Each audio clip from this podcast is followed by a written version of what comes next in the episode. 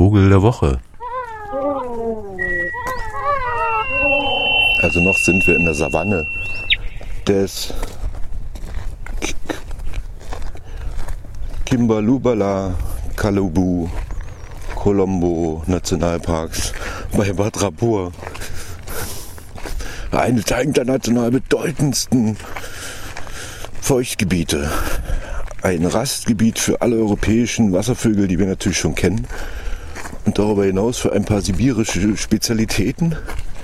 Aber es gibt natürlich auch geile Singvögel hier in dieser Savanne. Aber was erzähle ich euch? Das interessiert euch doch sowieso nicht. Das ist ein Purpur-Nektarvogel. Tagchen angesichts von Grau und irgendwie ja dann doch auch noch kalt und nicht absehbar, dass es mal wärmer wird, aber auch nicht so wirklich Winter wird, möchte ich euch einen Vogel der Woche anbieten, der mich in der letzten Woche irgendwie bewegt hat. Ich war in Indien und zwar ähm, sowohl im Zentralindien als auch im Norden bei Delhi unterwegs und jetzt könnte man natürlich angesichts dieser äh, verrückten asiatischen Fauna sich äh, große, fantastische Adler, Geier, Pelikane, Flamingos oder sonst was rauspicken, aber was mich wirklich irgendwie berührt hat, war ein kleiner brauner Vogel in den niedrigen Seengebieten von Badrapur. Das ist äh, im Süden, 200 Kilometer südlich von Delhi, ein Nationalpark, der eigentlich als Jagdgebiet angelegt wurde von irgendeinem so Mogul und jetzt einer der wenigen zusammenhängenden Seengebiete im Herzen Indiens übrig geblieben ist und damit auch ein Anziehungspunkt ist für Wasservögel. Ja, und warum der mich so berührt hat, war, äh, weil irgendwie, also das Land ist ja sowieso eher ein Kontinent als ein Land und wenn man da unterwegs ist, dann ist das Verblüffendste tatsächlich, dass all die Menschen, die man sieht, ob sie nun chinesisch aussehen oder äh, wie aus dem Himalaya entstiegen oder eher philippinisch oder sonst wie, allesamt aus Indien kommen und diese Mixtur aus verschiedensten Herkünften ganz gut miteinander klarkommt, dann ist das eben natürlich auch ein Kontinent, äh, wo es nicht nur um die Vögel geht, die da wohnen, was dann immer relativ schnell rauszukriegen war, weil die dann auch im Stadtraum lebten, da wo grün war und ein bisschen irgendwie vielleicht ein kleiner See. Da hat man die dann alle auch gesehen, weil ähm, die Vögel in Indien das dann auch nicht befremdlich finden, denn sie werden schließlich nicht gejagt. In Indien wird einfach nicht gejagt, jedenfalls nicht offiziell. Und die Menschen essen auch kein Fleisch, jedenfalls nicht. Die Menge, also vielleicht 10% oder 5 oder weniger. Und das macht tatsächlich was aus, also ähm, denn die Tiere haben keine Fluchtdistanz. Und so kann man, wenn man dann mal so einen Tag Zeit hat, wie ich einen Tag Zeit hatte, mit Nico mal so durch die Marschlandschaften von Bad Rapur zu wandeln, dann eben wirklich auch mal was sehen, weil ähm, die sind alle ganz nah. Die großen Reiher und Pelikane und unter anderem eben auch die Gäste, die zum Beispiel aus Usbekistan oder so kommen, wie unser Vogel der Woche.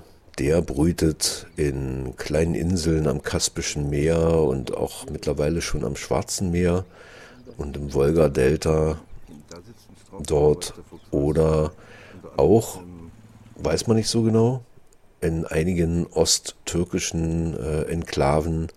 Es handelt sich um den Weißschwanz-Kiebitz oder Weißschwanz-Steppenkiebitz.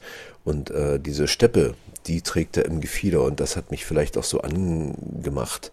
Also der sieht aus wie von der Größe her wie ein Kiebitz, hat äh, knallgelbe Beine, und ansonsten so einen kindlich runden Kopf mit so einem Knopfauge darin und ein braunes Gefieder, was an der Brust äh, dann irgendwann in so ein Weiß übergeht vom Bauch.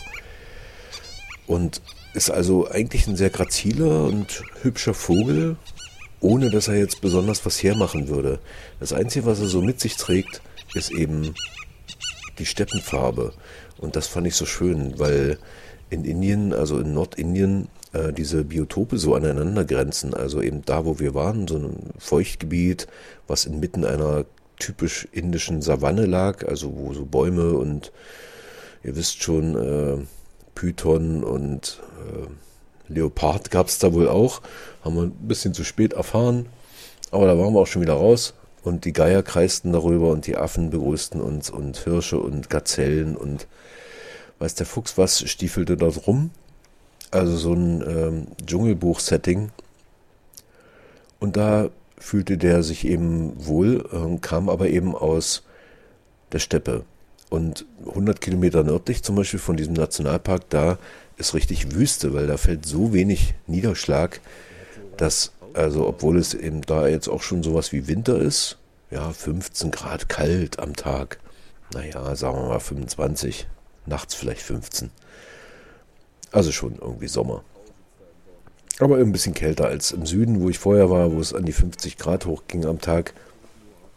Da jedenfalls fühlte sich wohl und äh, stiefelte dann rum zwischen den ganzen exotischen Gefiedern und ähm, ist gar nicht so häufig. Also in Mitteleuropa, also sprich Türkei und vielleicht noch äh, so die angrenzenden Gebiete Richtung Osten, da gibt es nicht mehr als 300 Paare insgesamt. Man weiß es natürlich nicht, weil diese Riesengebiete ja nicht kontrolliert werden. Vielleicht 50.000, vielleicht 60, 70, 80.000 äh, dieser Vögel gibt es insgesamt. Aber ähm, man sieht sie eben kaum und als Mitteleuropäer sowieso nicht. Also so ein Weißschwanz-Steppenkiebitz hat sich mal nach Halle verflogen. Äh, in meiner Jugendzeit, weiß ich, da tauchten dann auf einmal aus dem Saalkreis Ornithologen auf und sagten, ja, hier, da ist einer gewesen. Und sowas kommt schon mal vor weil die äh, Jungvögel dann irgendwie die Richtung verpeilt haben und so und sich dann verfliegen, aber eigentlich fliegen die nach Süden und sind so Teilzieher. Also wenn es ihnen da zu kalt wird in der Türkei zum Beispiel, dann hauen sie ein bisschen ab. Und so landen sie auch im Nordwesten Indiens, wo ich sie sah. Und warum rede ich so lange über diesen schönen Vogel? Obwohl man ihn in seinem Brutgebiet wahrscheinlich niemals besuchen kann, weil diese ausgedehnten Steppengegenden man ja eh nicht zu Fuß so richtig bewerkstelligen kann, zumindest mit meinem gebrechlichen Alter nicht. Weil er so ein schöner Verweis war auf dieses tatsächlich wunderbare Land Indien, was ein Kontinent ist unterhalb des Himalaya und hinuntergeht bis Sri Lanka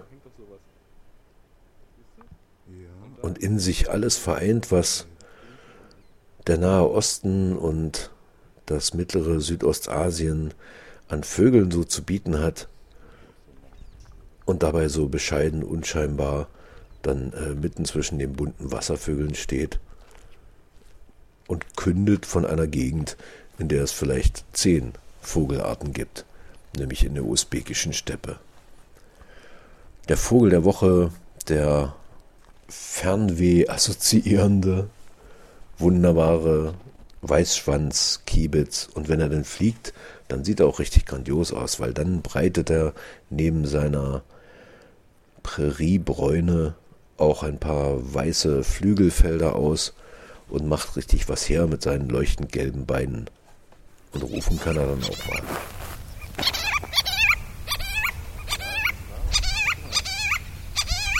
Oh.